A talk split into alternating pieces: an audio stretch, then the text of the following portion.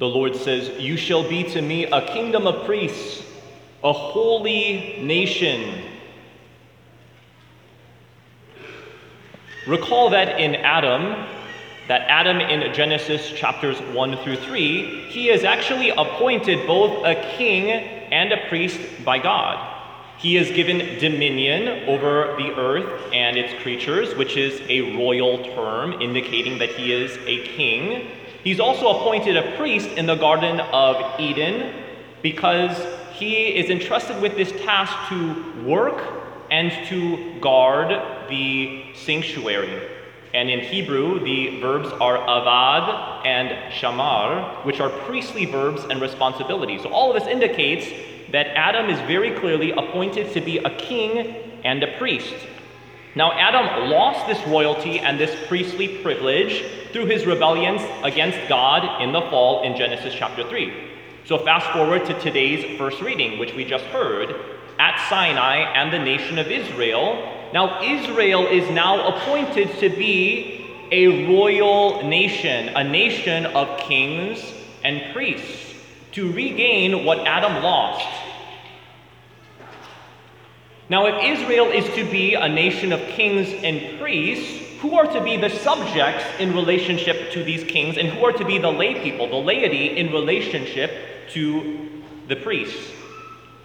Well, the answer is that it's the Gentiles, the non Jews. In God's original plan, He intended for Israel to be a light to all of the nations to rule and to sanctify and to make holy the non Jews, the Gentiles, and to bring them back to God. Now, sadly, Israel failed in this mission because they preferred and they chose the sensuality of Egyptian paganism rather than the demanding call of God's covenants. Their fall occurs in the golden calf incident. I'm sure you uh, recall that. So, where Israel failed in the golden calf incident, appointed to be a nation of kings and priests, now this mission has now been handed over to the church.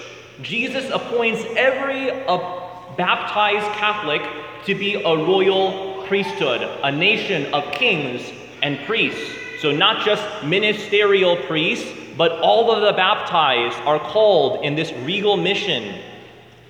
Now, the church will not fail in this call. So it's not a question of whether the church will be faithful to this call. Just as Adam and Israel failed, the church will not fail, but it's more a question of not of will the church succeed in this mission, but rather how many, how many of us are going to choose to belong completely to Jesus. Jesus will not fail in his mission, but the question is how many of us are going to be on his team? Pope Benedict XVI reminds us in his well known prediction of the future church, I believe it was 1968. And he says that the church, the flock of God, will be greatly produced, greatly reduced through persecution as people decide how much they really desire to suffer and or die for Jesus or really ultimately to choose to worship themselves. Now, we have 8 billion people on the planet, and we have about 1.3 billion Catholics. And among those 1.3 billion Catholics, we want to really even ask how many of us are really engaged. But let's just look at our own nation. We've got about 330, 340 million Americans. Approximately 100 million Americans are baptized Catholics.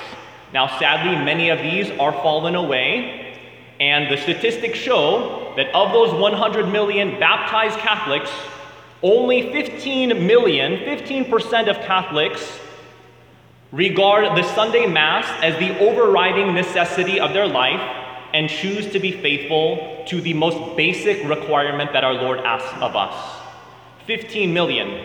Now, among those 15 million, arguably, perhaps, maybe, maybe one third of those are on mission are willing to be all in for Jesus, have sold out, have sold everything, and are totally engaged and willing to follow Jesus to the death for love of Him. Maybe that's generous. That means maybe one and a half percent of Americans are all in and all bought in in Jesus' mission.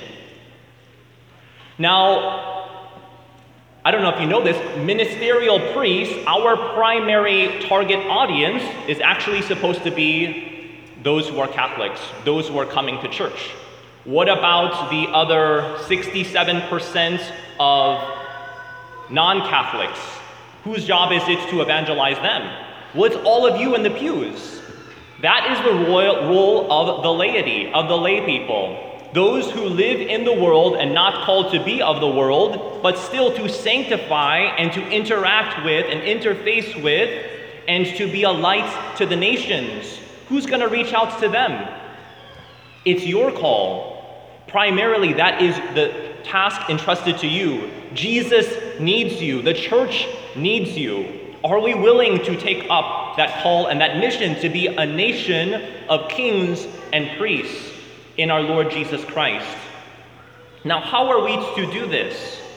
If we recall Father John Riccardo, he kind of pinpoints, and if we're honest, three step process of where are we in terms of our engagement of totally belonging to Jesus.